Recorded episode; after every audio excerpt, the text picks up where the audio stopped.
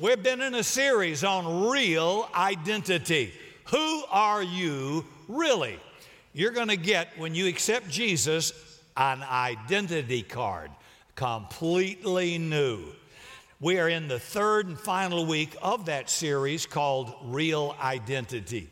In week one, and I preached that one, we looked at your position when you become a Christian. You have been made into a new creation. You have been saved by grace through God's mercy and through the blood of Jesus on the cross. And you're in a right relationship with Him, not of my own doing, but because of what He did. Christianity is not doing, it's done. It was done for me by somebody else. Thank God, because none of us qualify. So we're saved by grace through faith in Jesus, not of our own works or merit, lest we would brag. And Pharisees love to brag. I don't, I don't, I don't, I've never, I've never, I've never. Shut up. Now you got pride. God resists the proud, gives grace to the humble. We don't want to read your book, your humility and how you obtained it. Right? Ah, gag me. No, no, no. Everything we got is by grace. We ought to be the most merciful people on the face of the earth because God gave it to us. I don't know how we can hate anybody, different culture, different. I just don't get it. Where we all owe our soul to Jesus, who looked upon us, poor lost people, and loved us enough to die for us in our place. Everybody that comes in this room, everybody that watches this online, you are precious to God, you are valuable to God, and you are welcome. We are glad you're here. We love you, and thank you for that. Okay, last week at 9 o'clock, Nine o'clock gave my daughter a big applause because she preached last week on the second part of this series on our potential in Christ. Oh, y'all shut up. I never got any applause. Okay. But Chrissy did. I watched her on my phone online uh, from the church I was speaking in. I thought, she's better than me. Yeah. Okay. So we said, You're more than a conqueror through Christ, whose spirit empowers you to do all you need to do in order to live a Christian life, a good, victorious, not a perfect life, but a great life. See, in each of these messages, I foreshadowed the topic of the message today. And today we're going to be talking about how your position in Christ and your potential in Christ contributes to your purpose in Christ. There's a passage in Ephesians, and we've seen it before in this series. By grace have you been saved by your faith in Jesus Christ. See, that's Ephesians 2 8 and 9. It's a familiar verse for a lot of us. So today we're going to look at the following verse, Ephesians 2, verse 10, because that verse sums up this whole series. And it says, For we are his workmanship created in Christ Jesus for good works, which God prepared beforehand that we should walk in them. Now, today, as we wrap up this idea of who we are in Christ, let's look at how our real identity in Jesus comes to life as we seek to fulfill the purpose God has for each of us. Here are three truths, and they're real simple. I hope you get them in order to remember. Number one, you are God's work in progress. You are not a finished work, you're under construction. You have been born again, you have been saved, you have been forgiven, you have eternal life. But, dude, you got a long way to go to be like Jesus. So, God works on us in progress, right? And some of us need a little more work than others. Yeah, some of you need a lot of work, but we all do. So we, we spoke in previous weeks about how you're a new creation in Christ. You were dead in trespasses and sin, but through Christ, I've been given brand new life. The old has passed away, all things are becoming new. I'm God's creation. Now, the Greek word here can be translated a number of different ways, and we see quite a variety in different versions of the Bible. The ESV says, You are God's workmanship. The NIV says you are God's handiwork. The HCSB says you are God's creation. The New Living Translation says you are God's masterpiece. I really like that one. I like to tell my wife that about myself occasionally, lest she forget. And the Good News Translation says God has, God has made us what we are. And that's true. God made you who you are and what you are, but for crying out loud, He didn't stop there. He's still making us into who we can be and who we're supposed to be. I'm His handiwork, and it's a work in progress. Have you ever noticed how certain apps on your phone or your iPad are consistently being updated? I mean, for some of them, it's like every day I get up and look at my phone and I've got an update on apps. They're trying to get little glitches out or add some benefit to the app because it wasn't quite perfect. Little adjustments, a minor fix, but it seems to be a never ending effort to make the app better for all of us who are users. Anybody get any updates on your apps? Okay, good. You're still breathing. All right, thank you. All right. Well, you need some updates. I need some updates, and it never stops. Sometimes it's more significant, sometimes it's just a little bit of a tweak. Kind of reminds me about George Lucas. He keeps making changes to the original Star Wars. In 1977, and some of you weren't even born then, he made one of the greatest science fiction fantasy films of all time. You could call it a masterpiece. And yet, he hasn't stopped making adjustments to it, starting with the title. And originally, it was just called Star Wars. In 1981, it became Star Wars Episode 4 and A New Hope.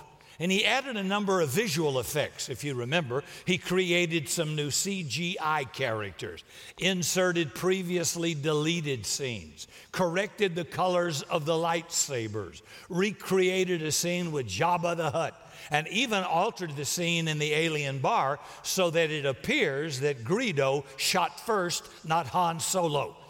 Now, this movie was great to begin with, a masterpiece, you could say. But old George Lucas was determined to keep making it better. And that's exactly like our Heavenly Father doing to us the same thing. So know that He is pleased with you, who you are. He loves you as you are. You are His masterpiece, His handiwork, His creation, but you're also His work under construction, in progress. As we saw in Romans 8 29 last week, God created you and I to become conformed to the image of His Son. Gee, I'm not called to be conformed into an American. I'm not to conform into being uh, whatever your race or nationality is. God says, I'd like to make you better. I'd like you to be conformed into the image or likeness of my son Jesus. That's my model okay? To be like Jesus. I don't want you to be like a Baptist or a Methodist or Episcopalian or Word of Faith. I want you to be like my son. A little bit, okay? That's the direction he's trying to take all of us. And it is a journey that lasts my entire life. You and I are a work in progress. Here's the second truth you are part of God's plan. Yep, like it or not, you are part of God's plan. I'm saying that He has, for you and I, a plan. I love this verse from Jeremiah. We quote it quite often in Jeremiah 29, verse 11. God says, I know the plans I have for you, declares the Lord plans to prosper you, not to harm you, plans to give you a hope and a future. Now, I don't know what COVID's done to smash hopes or plans for people, but in God's kingdom and as His kid, He says, I got a good plan for you and you got a good future and a hope. So there are no hopeless people in this room or watching online. Your situation might seem hopeless. In the natural, it might seem like no way out, no chance. But God says that's not true. I have for you a hope and a great future. Your future's so bright you ought to wear sunglasses. This verse and the promise it contains are absolutely a fact. You can build your life on it. But I want you to know that that isn't the limit or the finish line of God's plan for every one of us. His plan for you and me is more, is more than just prosperity and hope, it includes the good that He intends you and I to do. This is what Paul is saying in our text today. For we are His workmanship, created in Christ Jesus for good works. By the way, good works don't redeem us, don't save us Good works bring a little bit of heaven down to earth to people. God prepared these good works beforehand that we should walk in them. Ephesians 2, verse 10. The key phrase is, which God prepared beforehand. That means God has a plan for your life and mine, a direction He wants us to take, a calling He wants us to pursue, a job He wants us to perform.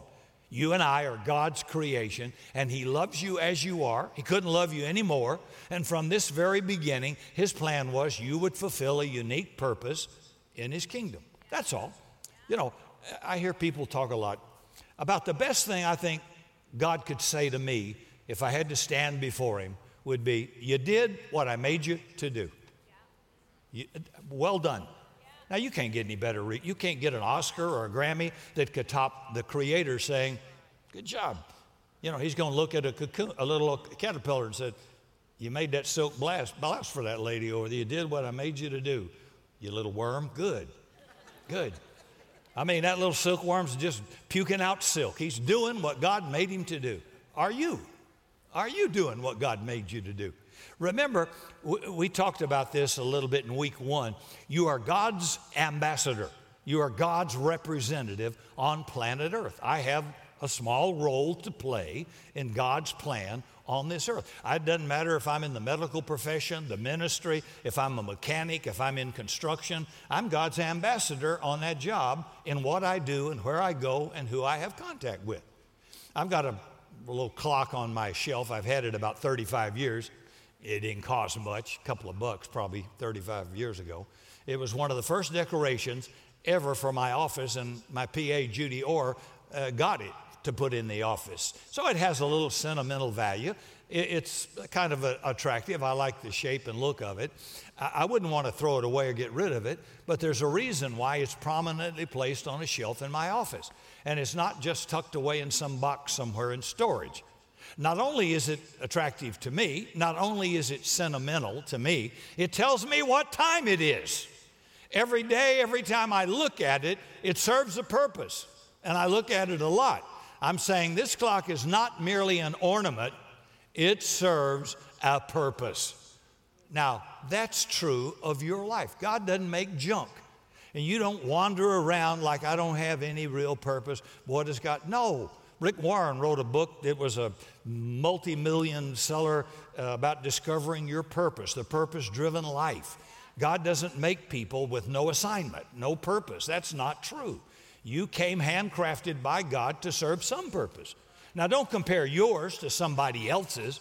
You'll only be judged for what you're supposed to do, for who God made you to be. I can't be somebody else. So you're God's creation. You're an ongoing, never ending work in progress. And He's trying to help you become more like His Son Jesus. He's prepared in advance good things for you and I to do. Now, speaking of clocks, that brings me to my third point when you fulfill your purpose in Christ. Here's the third one you are already on the clock. Yeah, another way to say it, you are already on the job, believer. When I was a teenager in the minimum wage job market, oh, I hear people want to go back to the good old days. I do not want to go back to any old girlfriend or old days. Some of you need to go back and look at the old days. I don't want to go back to anything, right? And on those rare uh, job market searches for a part time job, when I was called in for an interview, I love to hear this statement from the employer When can you start? And of course, the answer they wanted to hear was, I can start right now, right away. And that's what it means to our Heavenly Father, too. He's got a job, a purpose for you, and He wants you to start right away. So in today's text, Paul says, We are His workmanship, created in Christ Jesus for good works, where God has prepared them beforehand that we should walk in them. And I especially like this phrase from the Berean Study Bible. For we are God's workmanship, created in Christ Jesus to do good works, which God prepared in advance as our way of life. So God planned good works that we should walk in them, that we should take them as our way of life. My favorite description of the life of Jesus is found in a sermon by Peter in Acts 10, verse 38. And eh, he just sums up Jesus by saying, Jesus went around doing good. Jesus went around doing good. Now, there's a lot more to say about the life of Jesus, of course, but what a snapshot. He went around doing, look, when Jesus shows up, things are going to get good. Things are going to get better. I mean, light's going to come where darkness was, life's going to come where death was, mercy's going to come where judgment should come. I mean, when he shows up, life's getting good. That's true of it. Is that true about you? You don't want somebody to say, oh God, death just walked in, drama just walked in, negativity just walked in, you know. And God intends for us to become imitators of Christ, conform to his image, doing the works that he did. In other words, to go around making sure your life is consistently doing something good. In this current season, you may be locked down, unable to get out or do all that you want to do, but wherever you are, you still have a chance to do good. You can make the load lighter for those who are near you. You can send an email. You can make a phone call. You can even have a personal conversation from a distance. There's a lot of good you can do, even today in these circumstances. So let's don't forget we're still on the clock or on the job. I mean, doing good comes down to uh, helping someone who can't help you back. You just had for the moment an opportunity to do something good. I was in Subway getting a sandwich, and there was a line. Always there's a line. And of course, my wonderful gift of patience perked right up. And I, in front of me is a teenage girl, cute little girl, and she's making orders. And oh dear God, she must have four sandwiches, and each one's got to be different. Not only different, oh, no, and hold this and put that, and we don't want that, and we want this. And I'm thinking, I'll be through male menopause before she gets this done. This is terrible and the cute and the lady at Subway just working, working, doing it so gracious and kind. And the little girl, she's obviously helping her friends and she's getting all this sandwiches. And then she opens her wallet and she pulls out her credit card and it doesn't take it. It rejects it. And she pulls out another credit card. And I'm thinking of my kids, my daughters. And she's put, you know, they, they think if you have a card or a check, it's okay. They have no idea you actually have to have money in the account for it to do anything. And I thought about my teenage daughters, and uh, that could be my kid up there, and it wasn't going to work. And she says, "Oh, I guess I'll just have to come. I'll have to come back later and uh, and get these." And then I just said, "No, no, no. I'll get them. Let me get them." Now it wasn't all Jesus. It was I want to get rid of this kid, and I can, I can do. I had to tell the truth. There, there was a little of that in there. But I also thought, hey, this could be my child. And I would hope somebody would step up and intercede for him who could and could, could get him out of this little embarrassment. I said, nah, honey, I'll just put that on mine. And I remember I felt much better rather than eating a sandwich of knowing I just helped a kid out of a problem. That was just a small, tiny, minuscule good, doing something good something for somebody else. In fact, when I went to the coffee shop, somebody in his church, I know who, but somebody in his church who I didn't expect to and didn't know that well, James says, Oh, put your money up. Somebody's already bought you a latte every Sunday for the next year. What? Well, praise God. Thank you, Lord. Okay. Well, that was a good thing.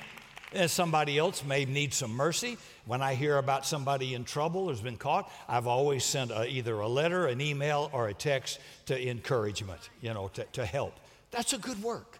It's, it's, it's a good work. Remember, it doesn't redeem us, but it does allow us to be God's conduit for mercy and grace and generosity and kindness if I had been with this guy with the noodle shop in town, the idiots put uh, graffiti all over his shop because he's Asian, I would have been the, all, all, right there with Cleaner and a couple of my pals in here to say, We want to help you. want to help you get this nonsense off and get yourself back in business. That would come out of Jesus in your heart, wouldn't it?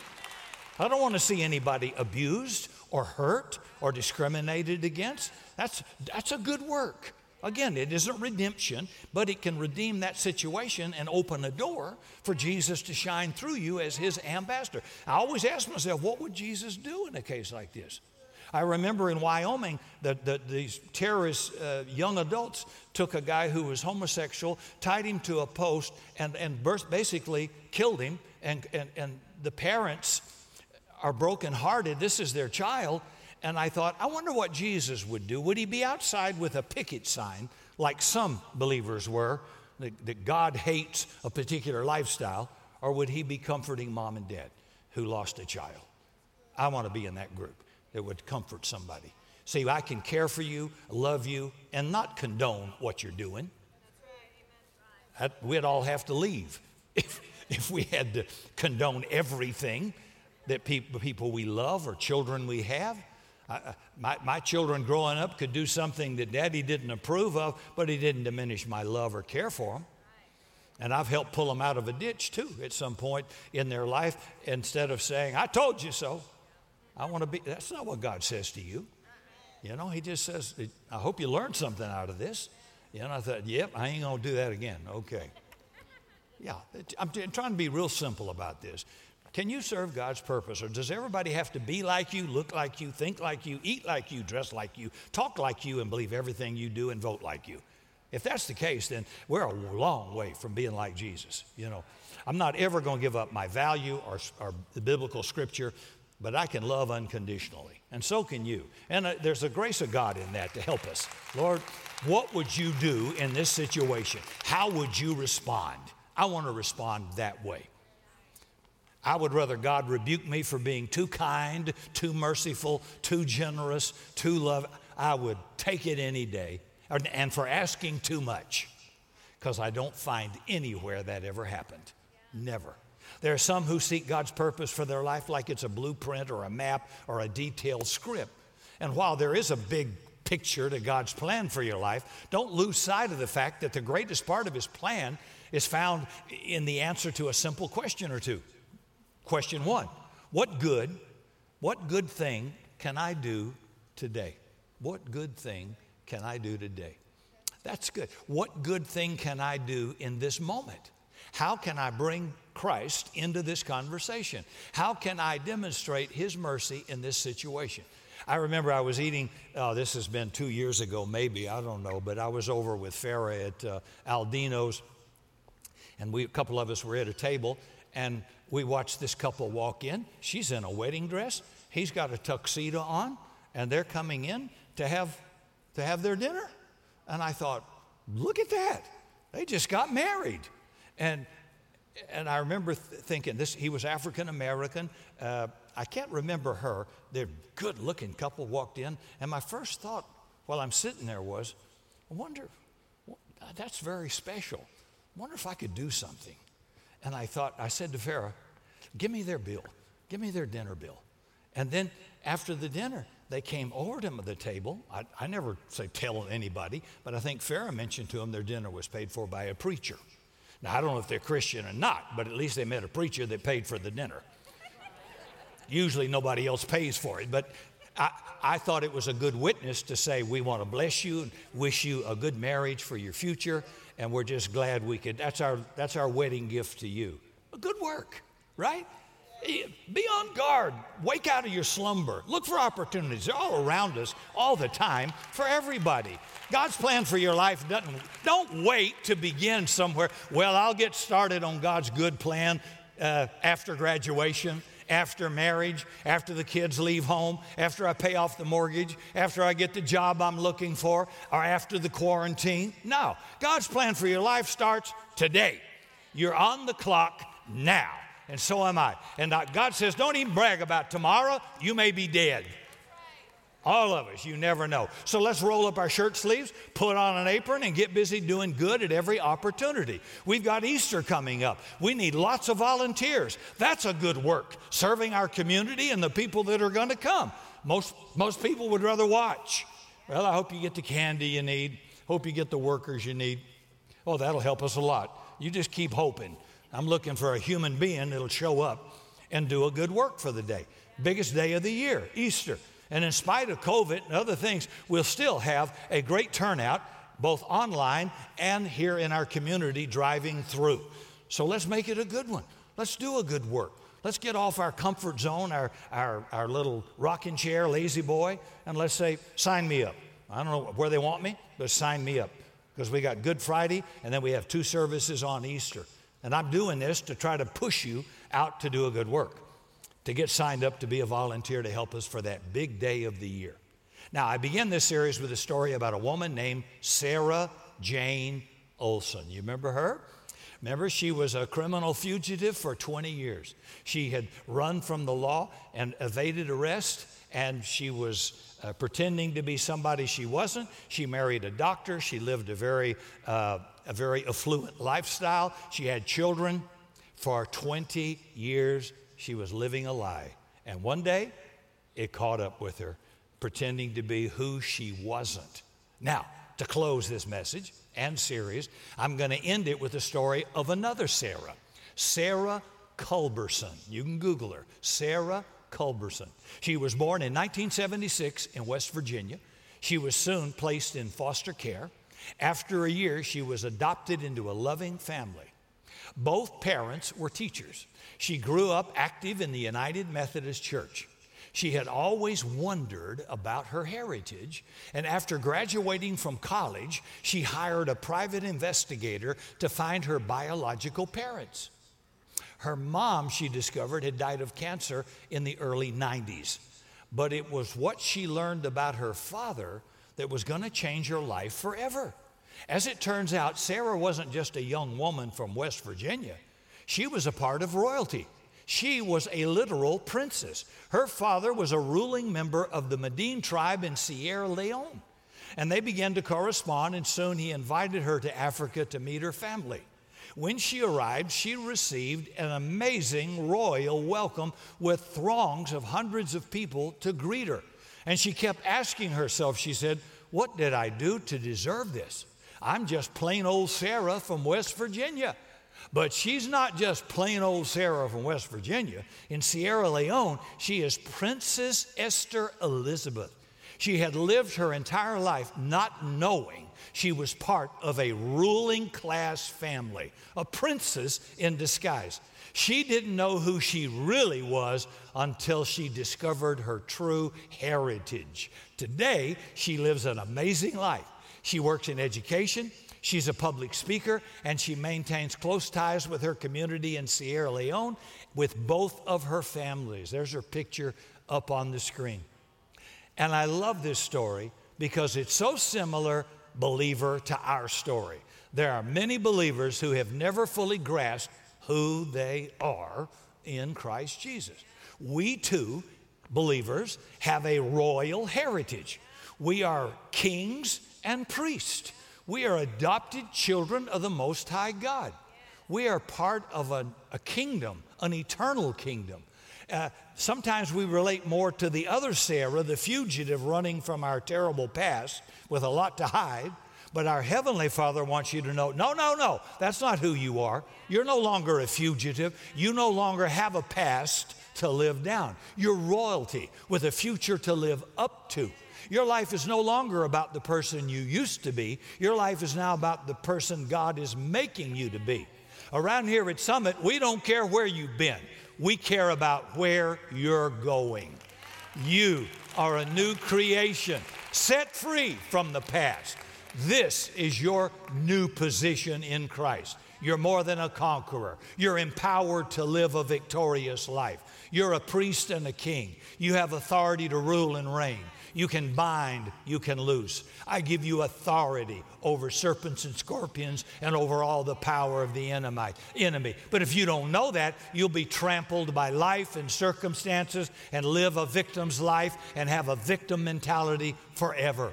I don't care what your race is, your nationality, or your gender. If you are in Christ Jesus, you have been given royal access to the throne and his power to dominate. You will have to fight battles, but you have the promise of victory in those battles.